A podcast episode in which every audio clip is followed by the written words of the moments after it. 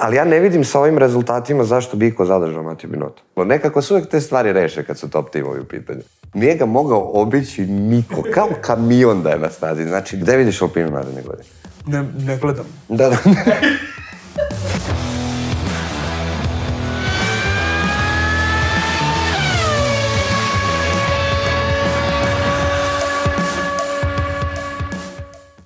Zdravo ljubitelji Formule 1, moje ime je Martin Ađ, dobrodošli u novu epizodu podcasta Formula Manijak.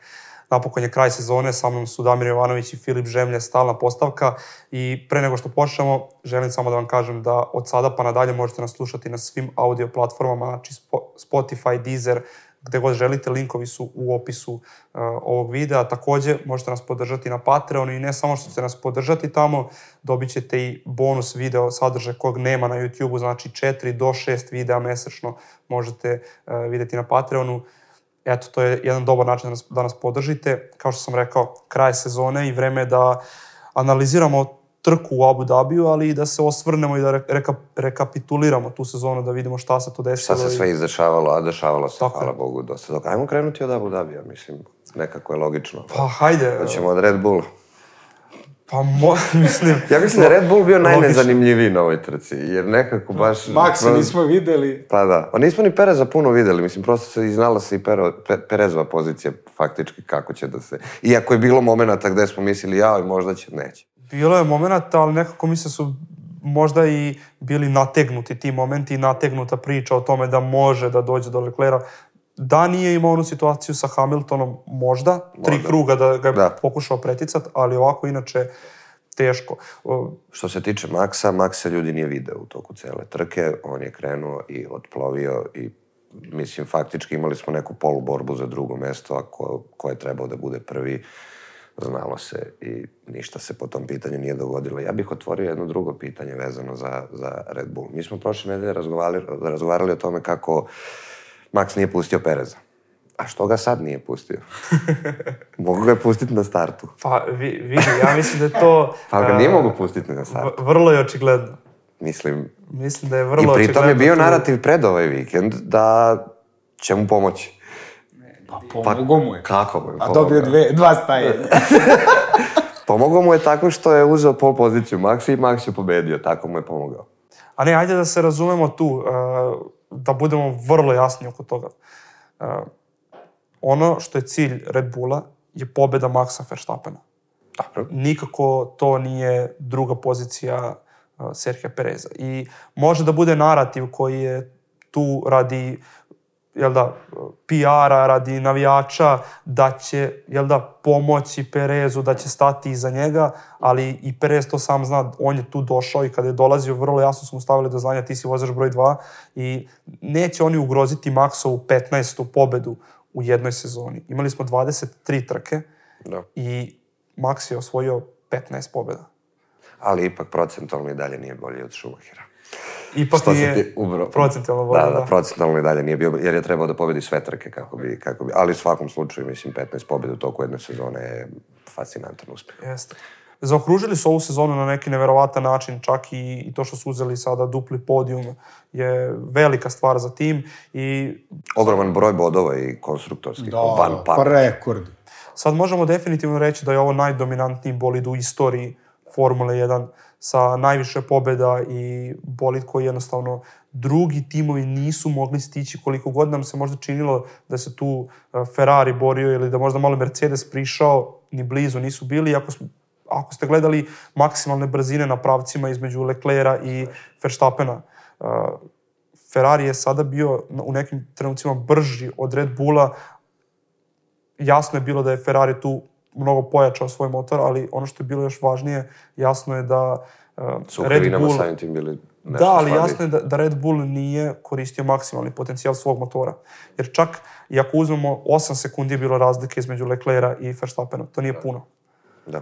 Tako da, jednostavno toliko su dominantni bili ove sezone da ovu zadnju trku su mogli da priušte sebi, da čak ni motor ne koriste u onoj... I, i nevjerovatno da smo razgovarali o, o prethodnim sezonama i dominaciji Mercedesa i svega i bili smo uvereni da je to neka strašna dominacija i sad nakon toga dobijamo Red Bull koji je oduvao ovu sezonu. Jeste, slažem se, ali razlog zašto nam se možda ne čini tako, pričali smo već dosta o tome i razlog zašto nam se ne čini tako jer je sezona počela uh, dosta takmičarski napeto. Da, da. Nakon čega se desilo to što se desilo. 15 pobjeda i doviđenja. A i na A i kraju veliki, veliki broj pehova Ferrarija, gde smo onda mi mislili da zapravo nije Red Bull toliko dominantan, nego ovi greše. Da. Ali pa onda, i to, a i uh, Red Bull i Max Verstappen morali su da rade za svoje pobjede. Ok, lako, kada su, bili su brži od drugih, ali su morali da rade da bi dobili te pobjede. Dok je bilo, na primjer, situacija kada je Hamilton bio prvi od prvog treninga do, po, do kraja trke. Razumeš? Ovde ipak je Max morao da se bori, opet, kažem, dominacija je dominacija, tu ne može da se... A, kad smo se dodakli već Ferrarija, Ferrari je imao dobru trku. Ja ne mogu da verujem da ovo izašlo iz, iz, iz naših usta, ali zaista Ferrari imao dobru... I, ali tek onda vidiš koliko je Red Bull dominantan kad je Ferrari zaista imao jedan dobar vikend i ni blizu nisu. I ni blizu nije bio. Tako. Ali baš ni blizu.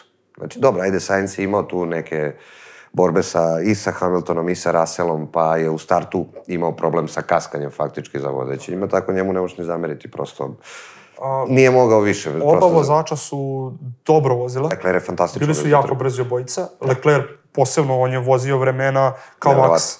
Ovaj, uh, s tim da izdvojio bih bitke Maxa Verstappena koje je imao na stazi sa Lewisom Hamiltonom, George Russell uh, i ekipa koja je tu bila. Stvarno, način na koji se branio, pa onda kasnije uzimao pozicije je bio nešto što je stvarno lepo videti na stazi, agresivno branjanje i uh, kasna kočenja. Podsjetio me recimo na, na Ricarda, kada je Ricardo bio u Red Bullu, to je njegova, o, kako se zove, njegov fah je to bio kasno kočenje, hladne gume, pa ti se ti onda snalaziš dobro. Ovaj, ali kažem, oba vozača su imali uh, dobru trku, čak i tim odradio dobru strategiju. Dobro, dobar posao generalno. E sad, mogli bismo se možda dotaći momenta sa Hamiltonom koji je imao, koji je, opet sad imamo situaciju sa tim bacanjem u krivinu, gde je na kraju Luis izvukao deblji kraj i faktički A, pa to je ista situacija koja se desila u Abu Dhabiju prošle godine. u, da, da, da, da. Tako je, sa Maxom Verstappenom i Lewisom Hamiltonom. Uh, sudije su tu vrlo jasno kaznili Lewisa Hamiltona, što, kažem, je- jeste sporno, ta pravila su vrlo sporna oko toga ko ima trkačku liniju. Uh, je, Carlos Sainz mislim da je to uradio vrlo iskusno znajući da će se desiti to što se desilo. Da, ali pritom neverovatno, znači on se bacio, ja sad ovde stavim u odbranu, kao što sam prošle nedelje recimo stao u odbranu Maxa Verstappena, sad stavim u odbranu Luisa Hamiltona. Luis nije imao gde. Ovaj se samo bacio u krivinu, Luis je morao da izađe sa staze i pritom je oštetio bolid. I kako u bilo kojoj situaciji još Luis mora onda da vrati pozi- poziciju? Meni je van pameti ovaj pravilnik. Jeste? Znači, Carlos Sainz je izazvao incident na stazi. Ali bukvalno, on je direktan uzročnik bacanjem u krivinu. Nakon toga, Luis njemu mora da prepusti poziciju i još ima oštećen bolid. Razlika je upravo u tome što smo pričali u pro, prošle nedelje u podcastu. To je to.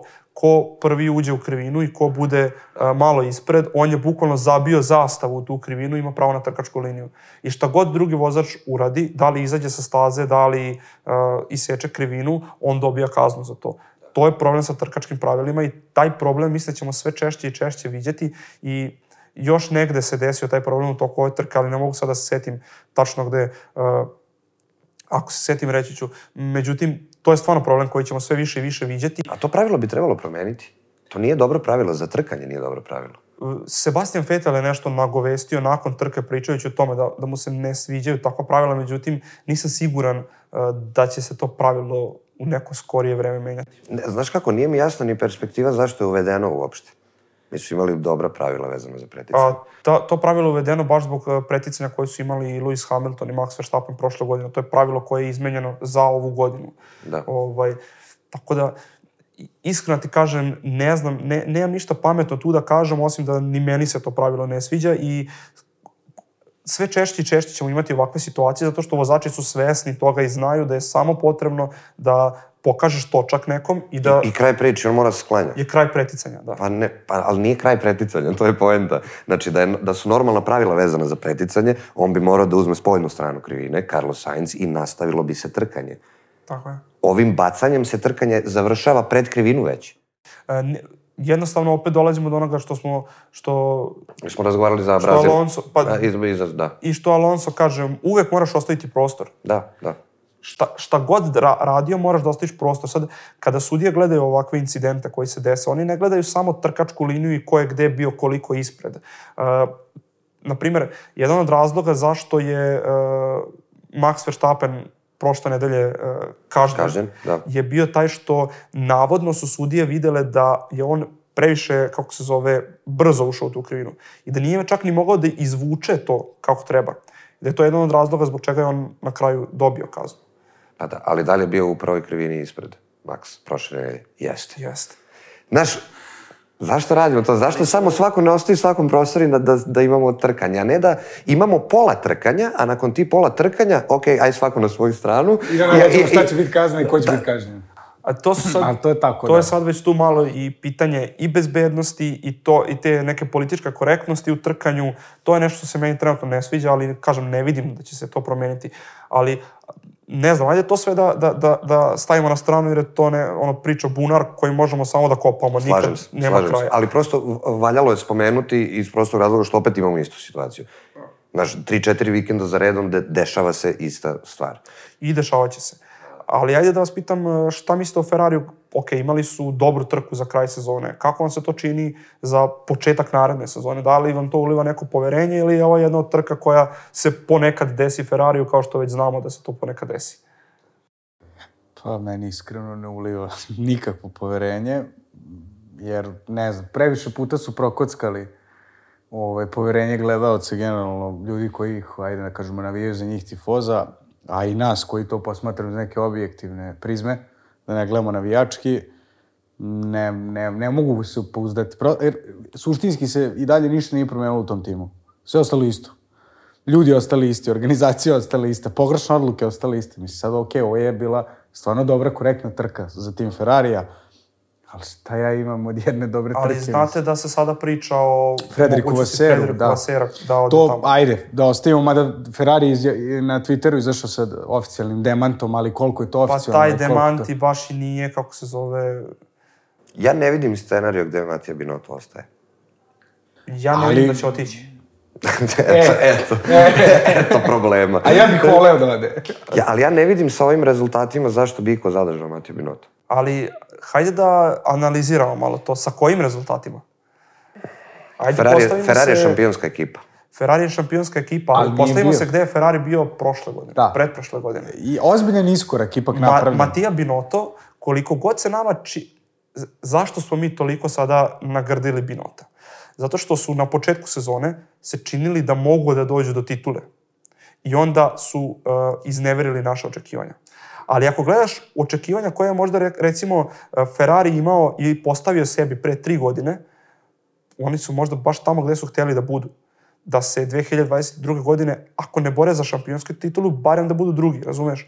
Jer 2021. su koji bili? Treći. Da. Razumeš? Idu korak unapred, nisu oni korak unazad otišli. Da li su mogli bolje? Mogli su, ali Da li, da li kapiraš da mi već 15 godina pričamo na isti način o Ne Ferrari? uči svoji Da, grešaka. drugi, treći korak nazad, korak napred, korak nazad. Znači, f- e, svi navijači Ferrarija imaju isti cilj na početku svake sezone. To je osvajanje šampionske titule. Dobro, da. ja se slažem sa tom. Jer Ferrari je šampionski tim. Postoji tu jedan problem zašto Ferrari već dugo nije šampionski tim. Mislim, postoji nekoliko problema, ali jedan od ključnih koji se meni nekako tu pokazuje je taj što Ferrari nema konstantno, uh, konstantno vođstvo.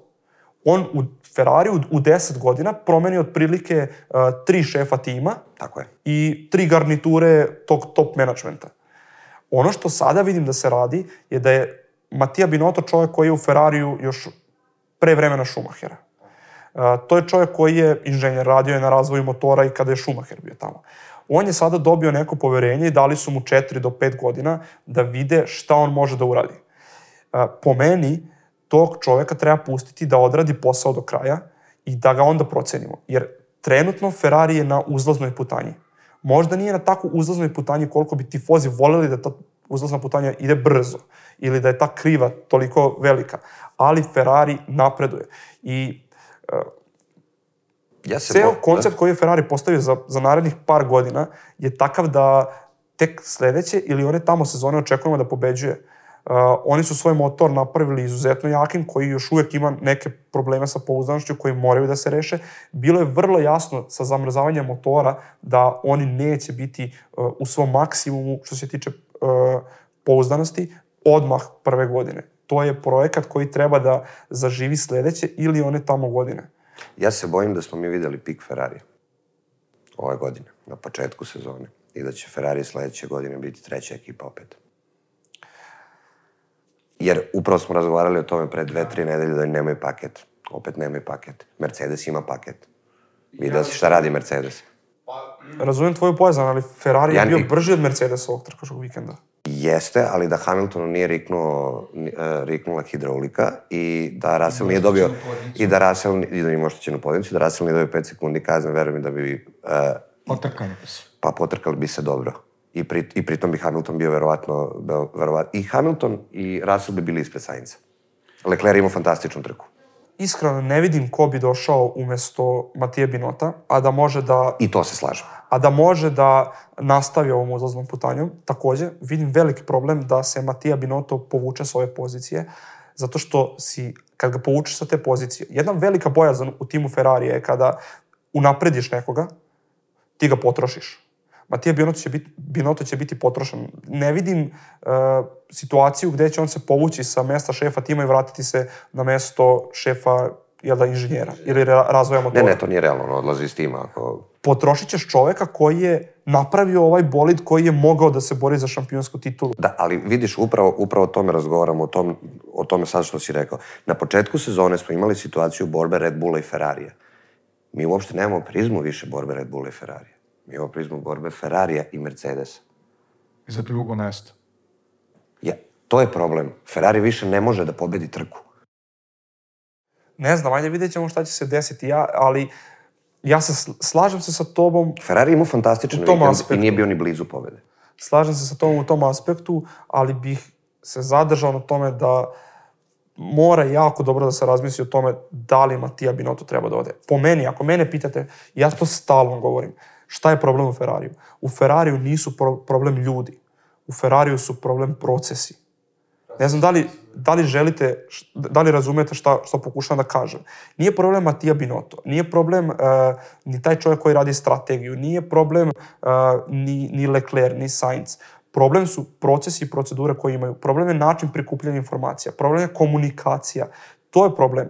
Ti ljudi su dobri i oni to uh, jednostavno način na koji rade posao nije dobar. A tu je Ferrari kriv. Znači da nisu dobri ljudi? Ne, zato što i kada dođu novi ljudi, oni će morati da igraju po pa tim procesima. Pa uvezeš, uvezeš nekog iz, ne znam, Red Bulla, iz Mercedesa. Ali neće, na... ali, ali je problem što ti ljudi koji su tamo nikad nemaju apsolutno odrešene ruke.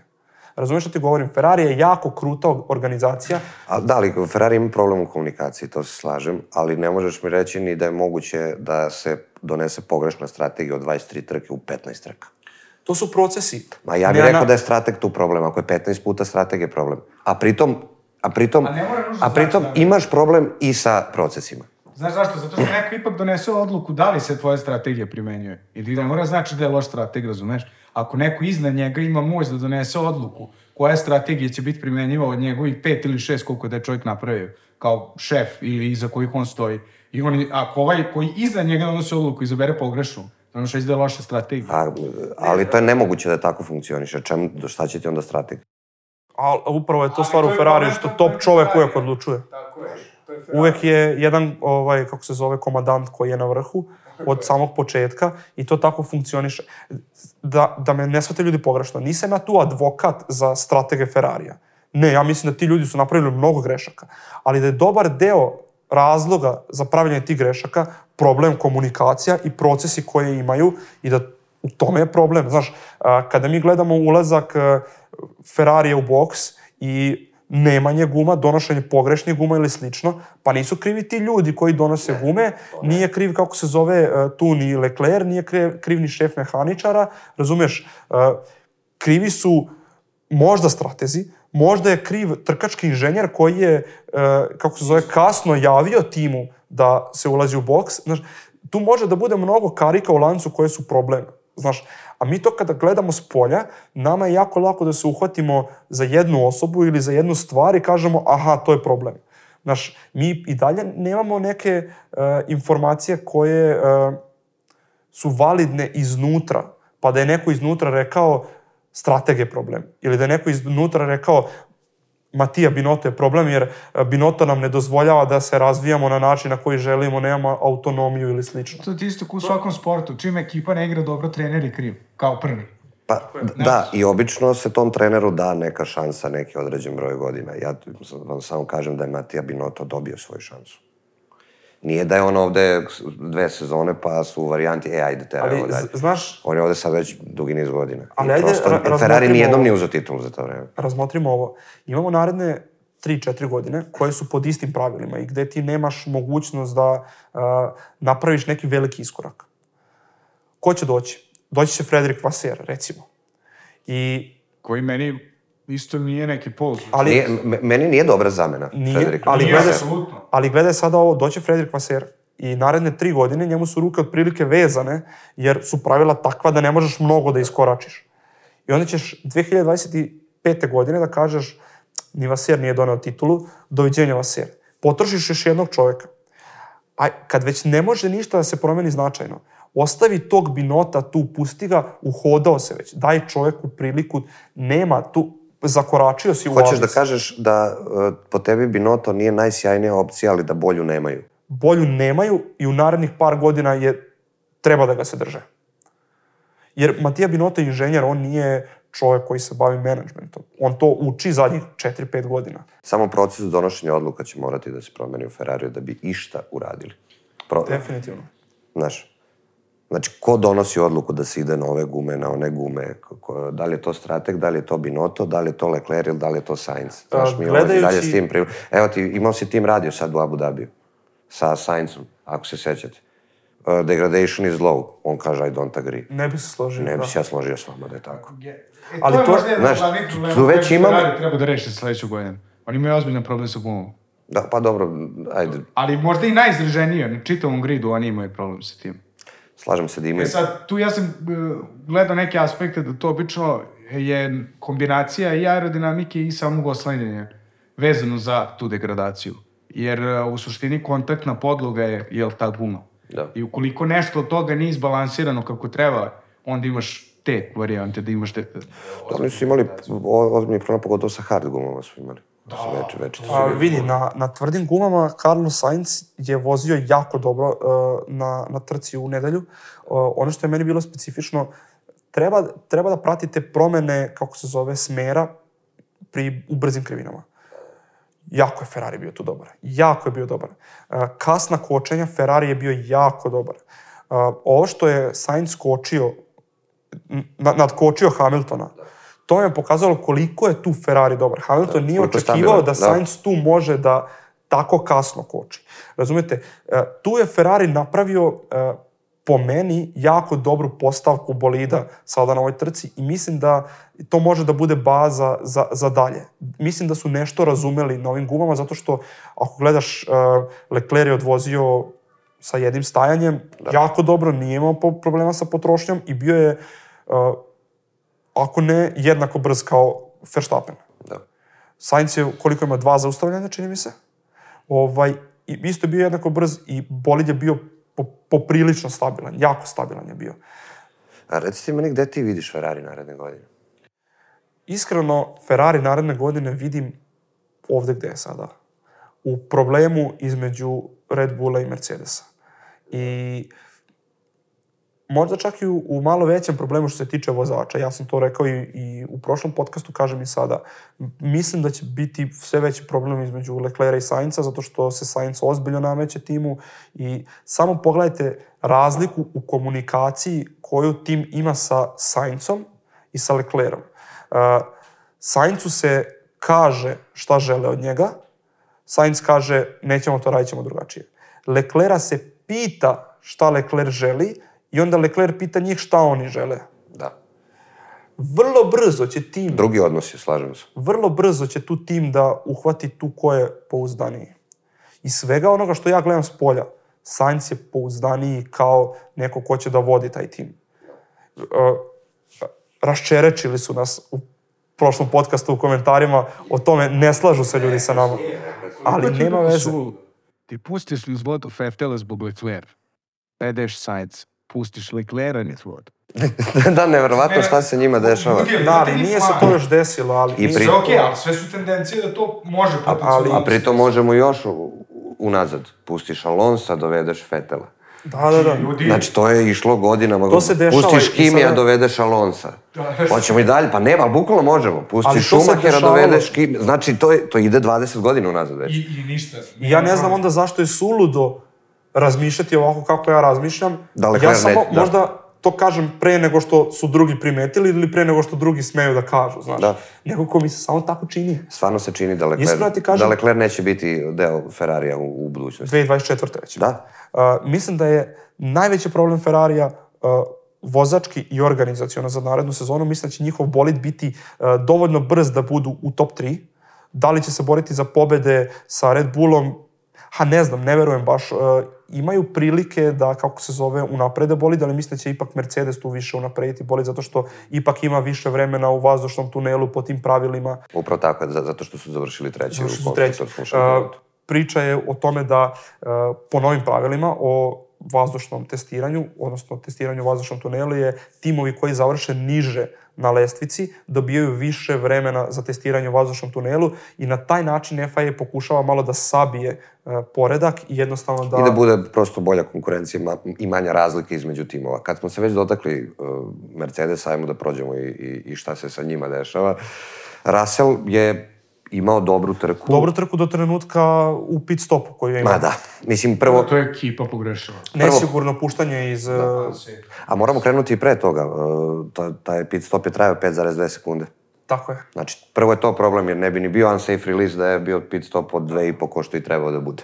Tako. Znači, zapravo je problem bio sporog pit stopa, pa su ga pustili. U tom momentu je Norris naišao, Norris bi bio 3 sekunde iza da je pit bio normalne brzine. I prosto to je propastilo trku Russell, on je uradio bukvalno ono što je mogao. Ja bih opet više pohvalio. Russella. Dobra trka. E, dobra trka za Rasela kako, jel da, ova trka, tako i cijela sezona. Mislim, George Russell je odvozio prvu sezonu u Da. Mercedesu, neverovatno. I u krajnjoj liniji završio je e, treći u poredku, što, e, četvrti u poredku, što je neverovatno.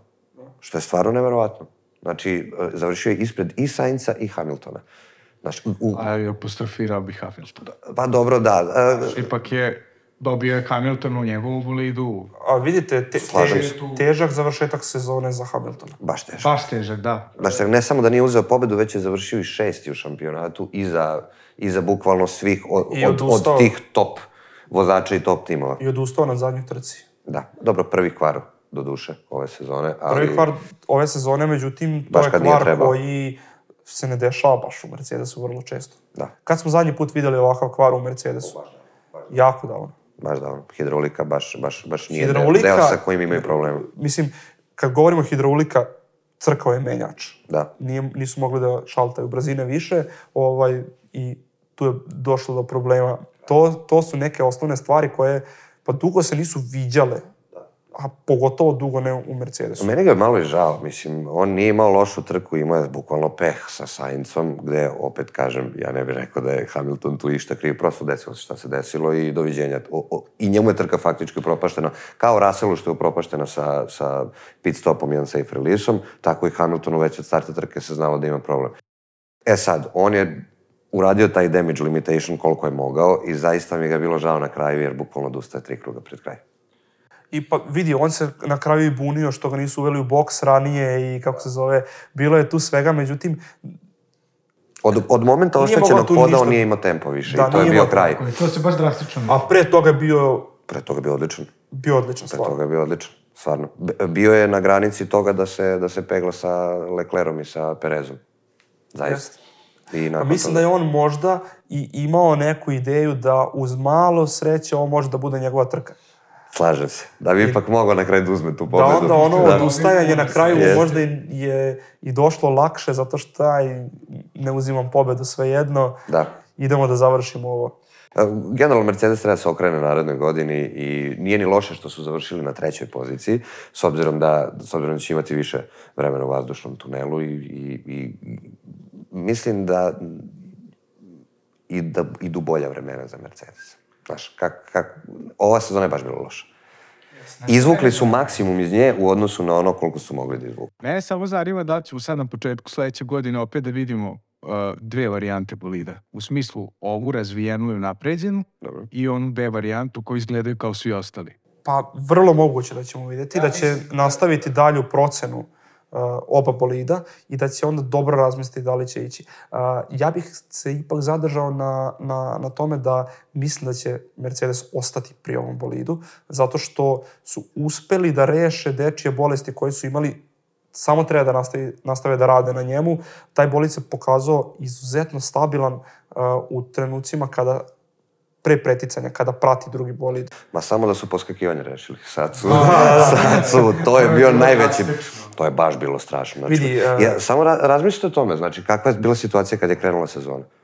Znači, Mercedes ozbiljno nije imao ni tempo, imali su probleme s bolidom, imali su probleme sa svime. Oni su sve probleme rešili. To upravo Jedna to što koju moramo da analiziramo sad kad je sezona prošla je i su par kon, veoma kontroverznih stvari koje su se desile pre nego što smo mi počeli da snimamo zajedno. Ja sam već snimao nešto o tome ranije, ali bi mi bilo zanimljivo čuti vaše mišljenje, možda i u nekom narednom podcastu, nemam pojma, uh, o, o tim tehničkim direktivama koje su se desile i koje su poprilično kontroverzne, uh, čak i kada je bezbednost u pitanju, jer svi vrlo dobro znamo i ka, kako funkcioniše lobiranje i šta je zapravo lobiranje.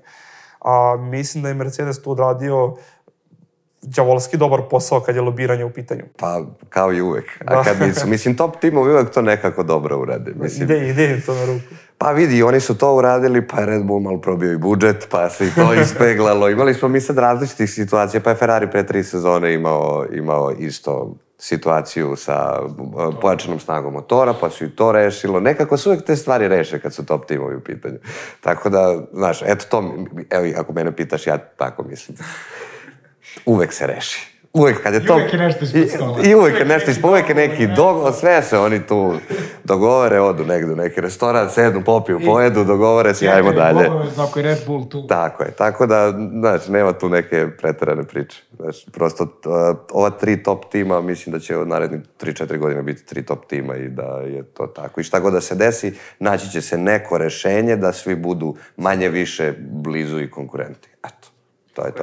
Uh, hoćemo na McLaren? Ajde, Norris je imao dobru trku. Ne, možemo, pa ima i Ricardo dobro. To je Ricardo na dobro trku. Dobro da Ricardo je bio deveti, Norris sedmi ili šesti? Šesti, šesti, Šesti. šesti. Mislim, s, s obzirom kakvu sezonu je Ricardo imao, ovo Ricardo O. puna kapa, deveto mesto i nju. Da, da, pa jeste, stvarno je tako. Norris je standardno, hoćeš opet da ga, da ga hvališ kako je pasivan ili... Pa hoću, jeste, jesmo ga gledali u trci. pa da. Mislim, A šta je mogo drugo? ja sam gledao trku, pa okej, ja se slažem s tom, gledao sam trku Ništa i... nije mogo. Znači, na ni, ni levo, ni desni, gore, ni dole. Iza njega, nikog 10 sekundi ispred njega. Vozi čovjek, znači, kao kamionđije. Mogu je pustiti da gleda nešto usput. U njegovu vozi. odbranu moramo da kažemo, on se nalazi u, negde u sredini poredka i on je pri vrhu, to jest u samom vrhu te sredine poredka. Nema on tu sa kim baš ni da se bije. Pogotovo sad kad je otpoje Alonso, znaš, Da, obično da, se da. obije tu oko na Alonso, eventualno ako je Gaslin 10, to je, to je njegova Ništa nije imao da radi. Ni, bukvalno ništa nije mogo da uradi više. Pa je to. ništa, McLaren čeka naravnu sezonu, dolazi im uh, Oscar Piastri, sad će testirati na testu mladih vozača i to je ono što njih očekuje. Vidjet ćemo kako će se Oscar Piastri uklopiti u ekipu. Dva mlada vozača, dva perspektivna vozača su naredne godine u McLarenu i mislim da bi McLaren mogao, a ukoliko sve prođe kako treba, da ide korak napred. E sad, da li će se to desiti, s obzirom na to da je McLaren išao korak napred pa korak nazad, non Pa stop. i to i... Pitanje, u krajnjoj liniji završili su peti. Tako je. Oni su iz Alpine završili sezonu. I tačno se vidi da im je falio Brazil.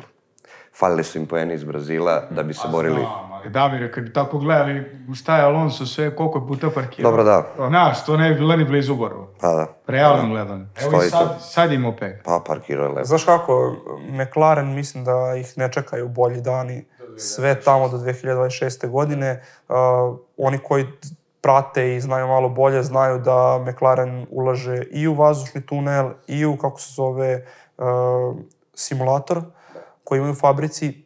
Obe, oba, obe stvari će biti gotove tek 2024. godine, tako da do tada imaju podatke koji nisu dovoljno precizni u odnosu na to koje podatke imaju drugi timovi i zbog toga će oni ostati tu gde jesu. Korak napred, korak nazad. Znači, bukvalno trke do trke. Imamo neke sitne razlike u performansama, onda par puta odustanu i pritom ćemo vidjeti ono što mene najviše zanima za, za McLaren naredne sezone, kakav će biti Oscar Piastri u odnosu na Landa Norrisa. Evo, mislim da to sve zanima.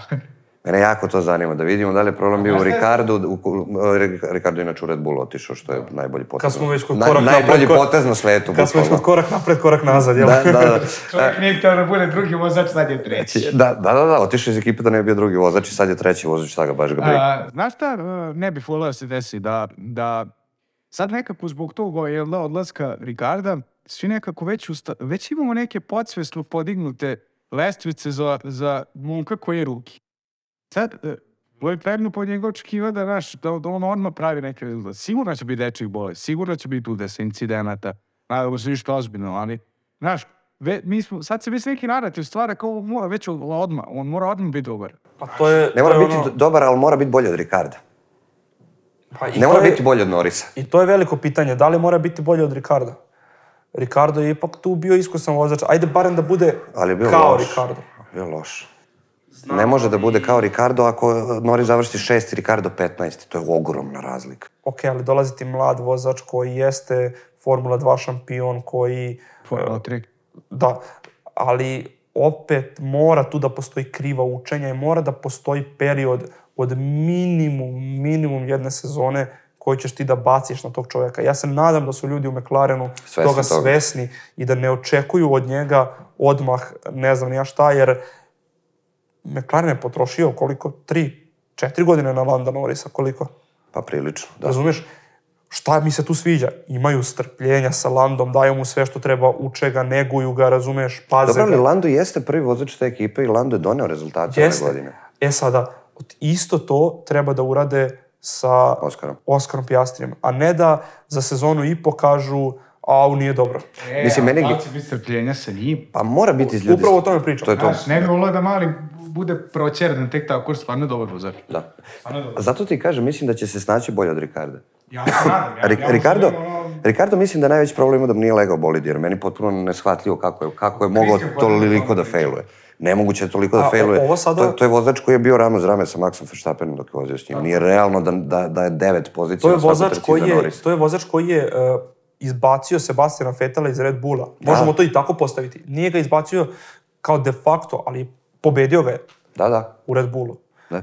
Christian Horner je pričao o tome da veruje da kad bi Ricardo bio stavljen u dobar, adekvatan bolid dobru ekipu, da bi on mogao da ponavi približne rezultate, u stvari on je čak rekao da bi on mogao da ponavi rezultate koje pravi u Red Bullu, što ajde sad opet iz prizme godina i svega. Pa ne, ja se slažem sad. Ali Christian Horner je dao intervju na koncu. Ja mislim da, da je to tačno. Daniel Ricardo je vraški dobar vozač, to se ne izgubi tek tako. Nemoguće da se Njemu izgubi. ovaj bolid nije odgovarao. Pa on je dobro vozio u Renaultu, ako ti gledaš. Jeste, odlično je vozio u Renault, Renault je Ako bio gledate uh, rezultate njegove u Renaultu i Red Bullu, nisu oni bili mnogo lošiji nego koji, oni koji ima u Red Bullu. Ok, nije uzeo pobedu. A nije mogao da... da... loši auto. mislim. Da, Da, ali je bio bilo. auto, razumeš? Tako da, ja sam isto mišljenja da Daniel Ricardo može da bude dobar, ali da se neće desiti. On, ja mislim da on neće dobiti priliku u Red Bullu koju traži. I dalje stojim pri tome da bi mogao da ide u Alfa Tauri u jednom trenutku. Pa dobro, sad ulazi u Red Bull porodicu i to je generalno dobra To je stvar jako za njega. Jer će on moći i druge stvari tu da radi. On će moći da ide na Red Bull show run i da vrti auto. Sa, Sa, sa, to mu je jedna od stavki ugovoru. Tako je, što je, što je fantastično za Red Bull i fantastično u krajnjoj liniji za nas, jer će, jer će uh, Raja moći da vidi jednog De- Daniela Ricarda koji je stvarno fantastičan vozač i to je dobro, pogotovo u kombinaciji sa Davidom Coulthardom, mislim da bi to mogla da bude baš dobra priča. za društvo, za takve stvari. Upravo Znači, tako. diže još atmosferu. On ima jako velik marketinški potencijal, to svi u Formuli 1 znaju i taj potencijal nije, daleko je od potrošenog. Da, da. Šta je, Biće jako dobro vidjeti da li je zapravo razlika između uh, Ricarda i Oskara Piastri. Oskara Piastrija, da li je problem u bolidu ili je bio problem u Ricardu. Da, meni, meni zanimljivo deluje da je bio gledati. problem u, u adaptaciji na bolid. A što se tiče Oskara Piastrija, mislim da će se snaći bolje od Ricarda, ali da će biti dečiji bolesti. Što je opet okej. Pa čak Ali je mu moraju dati tri sezone, bukvalno. Čak je moguće da je taj bolid toliko prilagođen uh, Lando Norrisu. Norrisu, kao što je Red Bull prila- prilagođen Maxu Verstappenu. I mo morao si da potrošiš tri vozača da dođu, da bi taj treći tek, kako se zove, ili četvrti, Sergio Perez uspeo da mu se prilagodi, da mu odgovara taj stil i način vožnje. I ne odgovara mu u potpunosti. Čeko je mnogo bolje bolid ležao početkom sezone nego kad su krenuli da ga unapređuju. Da. I to je Čeko i komentarisao. On je rekao, znaš, prosto o, ovi update su pravljeni da više leže Maxu i gde on imao onu s- malu krizicu tokom onog središnjeg dela sezone. Gde on imao malo krizu rezultate, po- počelo se kvalifikacija, on malo slabiji. Pa gde je moj Maxi pobegao? Tu je Maxi najveću razliku napravio u principu. Uh, ajmo dalje, Alpina. Alpina kao Ne daj Alpina, Bože. mislim. Ne daj Bože. Ono je bilo... Ajde, uh, Okon je... Ba, Sedmi, Ocon bar je- tebe sam setio dok sam gledao trku. Znači, parkirao je sve vreme na sred staze. Nema. Nije ga mogao obići niko. Kao kamion da je na stazi. Znači, Fetel iza njega, Alonso iza njega. Ma, Nema preticanja. nema. I to nam je dalo onda Ti dobru imaš dve priliku. DRS zone imaš. Gde je Fetel od njega na dve desetinke oba puta i u prvoj i u drugoj. I ne može da ga obići. I vozi defanzivno, znači tvrd je, defanzivno je tvrd, Nema strašno. gde. Nema gde. Ali to nam je dalo dobru priliku da gledamo bitku uh, Alonso-Fetel. Da, slažem se. Odličnu dobra. bitku koja je trajala koliko, 20 krugova, Alonso nije tu ništa mogao da Ne, uradi. nema šanse, nema Se- šanse. I imali smo tu priliku da vidimo razliku u vozačkim stilovima između Alonsa i Fetela. Upravo tako. E, način skretanja u krivine, pogotovo u krivinu nakon e, druge DRS. Pa, to je ona krivina pod 180 stepeni. Da, da, gde Alonso mnogo oštrije ulazi, ima, ima bukvalno ovako motanje volana, dok Vettel to radi Vettel to radi, kako zove, na način da se zaleti u krivinu pod uglom i da onda zakoči, sporo rotira bolid, ali zato što je rotirao bolid i sad bolid stoji pravo, on može jako brzo da ubrza. I bukvalno ono što Sebastian Vettel radi je pravi slovo V, dok uh, Uh, Fernando pravi slovo F. pa ne, pa ne, ono, ne, ne, U bukvalno, napravi, da, da. znači smota ga Tako je, tako je. Uh, agresivno. I tu je Vettel bežao Alonso. Zbog toga je uspeo da se brani od Alonso. Tu je, kako se zove, uh, tu ga stigne Alonso, ali na izlasku iz krivine Vettel tako dobro ubrza. ali ne može da ga obiđe. I, Ne može da ga obiđe Alonso i to je to. Što je nevjerovatno s obzirom da, da, da Alpina ima stvarno brz, brz motor. Znači na pravcima su prilično brzi, ali, nije Ali bilo su dovoljno. takođe i nepouzdani. Ali zato najbolje od svih parkiraju bolid. Znači, neverovatno, Alonso Ja opet. Ljudi, da da. pa je poslednja tri trke odustao. Ne, bio, na prošlo je bio peti, onda ima dva odustajanja. Znači, jedan, u, u prethodne četiri trke na tri odustao. Da. A, I u se USA je odustao, tako? Da. Ali o, ono što je dobro je ušao je u boks ovaj put. Da. Ušao je u boks, nije bila žuta zastava. koliko ljudima treba malo da budu srećni. Kada Alonso odustane, ali uđe u boks. znači, nevjerovatno. Na kraju, eto, Okon završio ispred sezonu. Završio je ispred i ispraćaj Fernanda Alonsa iz uh, Alpine je tu. Tako je. Tako je. A pritom dobijamo i Pjera Gaslija. E, To će biti... E, ne znam da li ste- Znate kako Žigić kaže kad objašnjava onaj klip na Nikola Žigić na, na znači to je to, to je bio to je bio šou. E, tako ćemo pričati naredne godine o Okoniju Gasliju, verujte. Znači tamo kreće Tektonski poremet. jako će biti loše. Znači, od starta će biti kako Misliš? ne treba. Ma, vidi, njih dvojica se ne podnose. Okon ima problem sa svakim ko dođe u tim. A jesi video šta je Ocon uradio Alonsu? Kada su bili pred fanovima, držali neki intervju, tipa 20.000 gledalaca i oni drže intervju i uh, Alonso kaže, eto kao žao mi je što odlazim, ovo je poslednja trka, a Ocon ga prekide i kaže, pa mislio sam da si rekao da jedva čekaš da odeš. I onda ovaj kao nešto vadi se, pa kao jedva čekam da pređem u novi tim, ali mi je žao što... Aha. To je to, to je to. to, je taj Esteban Ocon, naš, koji je, To je to, to. zeznut.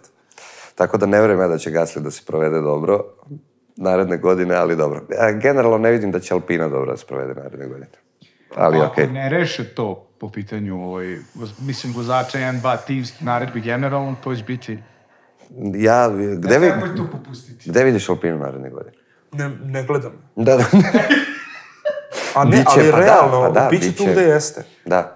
Pa, mislim, u suštini, ceo poredak će biti manje više tu gde je. Ne vidim neku pretarano veliku uzlaznu putanju za Alpinu iz razloga što nemaju iskusnog vozača. Esteban Ocon, koliko god je dugo u Formuli 1, ne vidim ga kao vozača koji razvija bolid i koji vuče timu napred. Da. Postoji jako velika razlika između tipa vozača koji je Esteban Ocon i ko- i koji je Fernando Alonso. Sad, na stranu Alonsovo iskustvo i godine i razni timovi u kojima je bio. Jednostavno, Alonso je taj vozač koji gura i kada ne može ništa da napravi. Okon mi se ne čini baš takav. On je agresivan, on je čovek koji je, bori se na stazi, ali nije taj koji će da povede tim. Neće da povede tim, tako je. Nije ni gasli ljudi. Da. I šta, gde onda dolazimo s Alpinom, pa dolazimo dotle da će biti, eto, ko što Martin kaže, ne gledam ih. E, do, dobit ćemo jedan takav tim naredne da- godine. Da, daj Bož da grešimo, ali ne Ove da sezone su mi bili jako gotivni. U smislu da. je Alonso radio više nego što je mogao. Ali ne vidim vozača koji će to naredne godine da radi. Pa neće niko. Da. A gde bi to Alonso radio naredne godine? Aston Martin. Aston Martin, Aston aj kad- Martin. Aj kad pričamo već Aston Martinu, prvo Aston Martin ima dobru trku. Mislim, ajde. Koju dobru solidnu. trku? Pa solidnu trku, obojice su završili bodovima. Pa jesu, ali su uništili trku Fetela. Pa da, a kad nisu? I Fetel je bio Dešavalo poprilično se. ljut. Jako je dobro vozio u prvom delu trke. Jeste, jeste. Jako je dobro vozio. se. Kako moguće da smo izabrali toliko strategiju ljudi? Kako je moguće da se ovo U dogodilo? principu, uh, da objasnimo za one koji nisu imali priliku da gledaju trku, uh, Sebastian Vettel je vozio odličnu trku, vozio je dugo na srednja tvrdim gumama i ostao je nekoliko krugova duže na srednje tvrdim nego što je trebao, dovoljno dugo, dovoljno dugo da ga počnu preticati ljudi koje na kraju kada je ušao u boks jednostavno uh, nije mogao da stigne. I nije imao opciju šta da radi. Šta, šta je on mogao da, da uđe na tvrde gume, pa onda ponovo na meke ili šta, koja je bila opcija? Pa nije bila opcija. Predugo Morao je, da ostaje. Morao je da predugo ostane je bio tu i jednostavno uništili su mu trku. A sa druge strane, ljudi su troli opet u bodovima. Znači, Jeste. neverovatno, ali evo dve trke, tri za redom, mi se čudimo što Stroll osvaja bodove, stvarno A ne sjećam se dva kadra gde sam ga vidio. A, dobro, imao je interesantnu taktiku, ja mislim da je Stroll ušao ranije u boks i onda na mediumu bio na kraju, zato je uspeo da obiđe Fetela u krajnjoj liniji i još par vozača pa je uzeo ovaj par bodova, ali ja bi se bazirao na, na, na činjenici da smo videli Strola dobrog u prethodnih par trka, osim onih ekscesa koje ima prvo sa Alonso pa sa Fetelom, ali ne vozi loše. Ali su gasli. Ne vozi loše, ja se slažem. Ne vozi loše, ne znam šta se događa, ali ne vozi, ne vozi loše. Pa dobro, meni generalno bolid malo deluje bolji pri kraju sezone. Deluje bolid broj, ali mislim da je tu dalje. malo sada i, iskustvo Strola došlo. Da je on sad tu već vozač koji se neko vreme nalazi. Mislim da se osjeća dobro u timu jer to je njegov tim. Znaš, to, je, to su neke jako važne stvari. Čini mi se da je napokon dobio uh, ono kvalitetno samopouzdanje. Možda ga je imao i, i ranije, ali mislim da je to sada ono istinsko samopouzdanje i da će biti sve bolji i bolji. Ne, iskreno ne znam koje su mu granice. A, Ne, s- ali znaš šta znam? Znam da ima najbolje mentore ikad. Znači imao je Fe- Fetela par sezona, sad će imati Alonsa, tako da mislim da ćemo vidjeti Strollov maksimum u toku njegove karijere, s obzirom da stvarno im- imao je od koga da uči.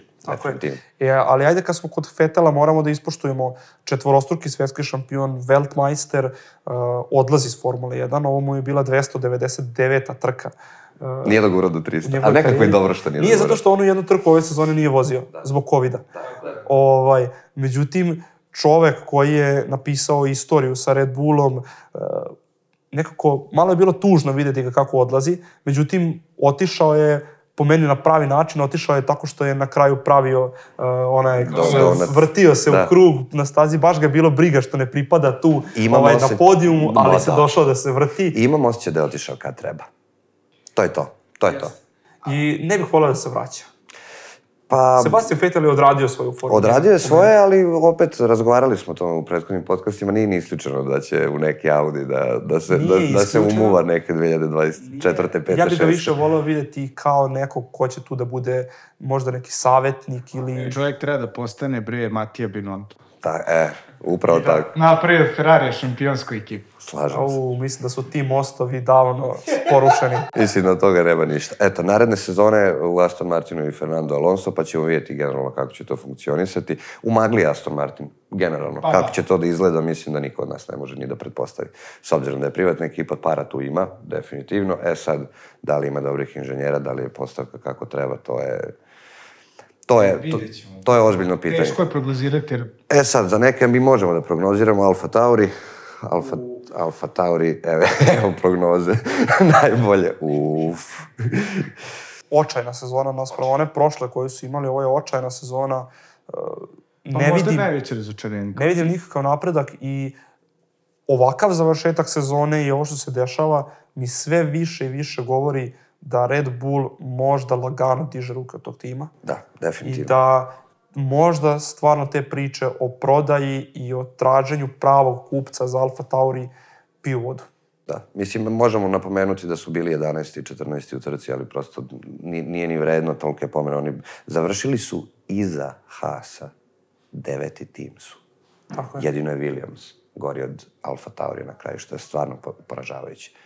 Sledeće sezone imaju novog vozača, ajde pa ćemo vidjeti kako će to da Da, funkcioniše. Nick De ali- Vries dolazi, vezali su ga bili za kolica e, ljudi E, iz Mercedesa i doneli Da, da. u garažu Da, Alfa da. Taurija.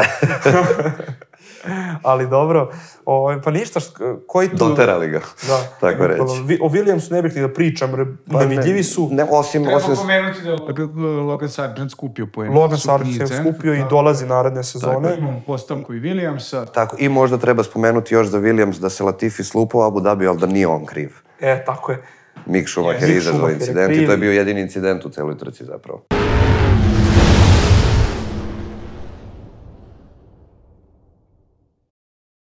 Tako da sve u svemu, najlepša vest ove sezone je da Niko Hulkenberg ide Ja u. Haas. Tako je i gledat ćemo ga naredne godine i osvojit će 10 bodova, ali nema veze. A pored toga, ja bih naglasio da ipak, pošto Sebastian Vettel odlazi, uh, u četvrtak imamo specijalan stop and go gde pričamo o njemu, to je, jel da, posvećena emisija o njemu, zaslužuje to kako kažu, četvorostruki. omaž. Ba, Omaž. Bacamo omaž Sebastianu Fetelu i to je stvarno minimum koji možemo da uradimo s obzirom da ima jednu fantastičnu karijeru. Zapravo.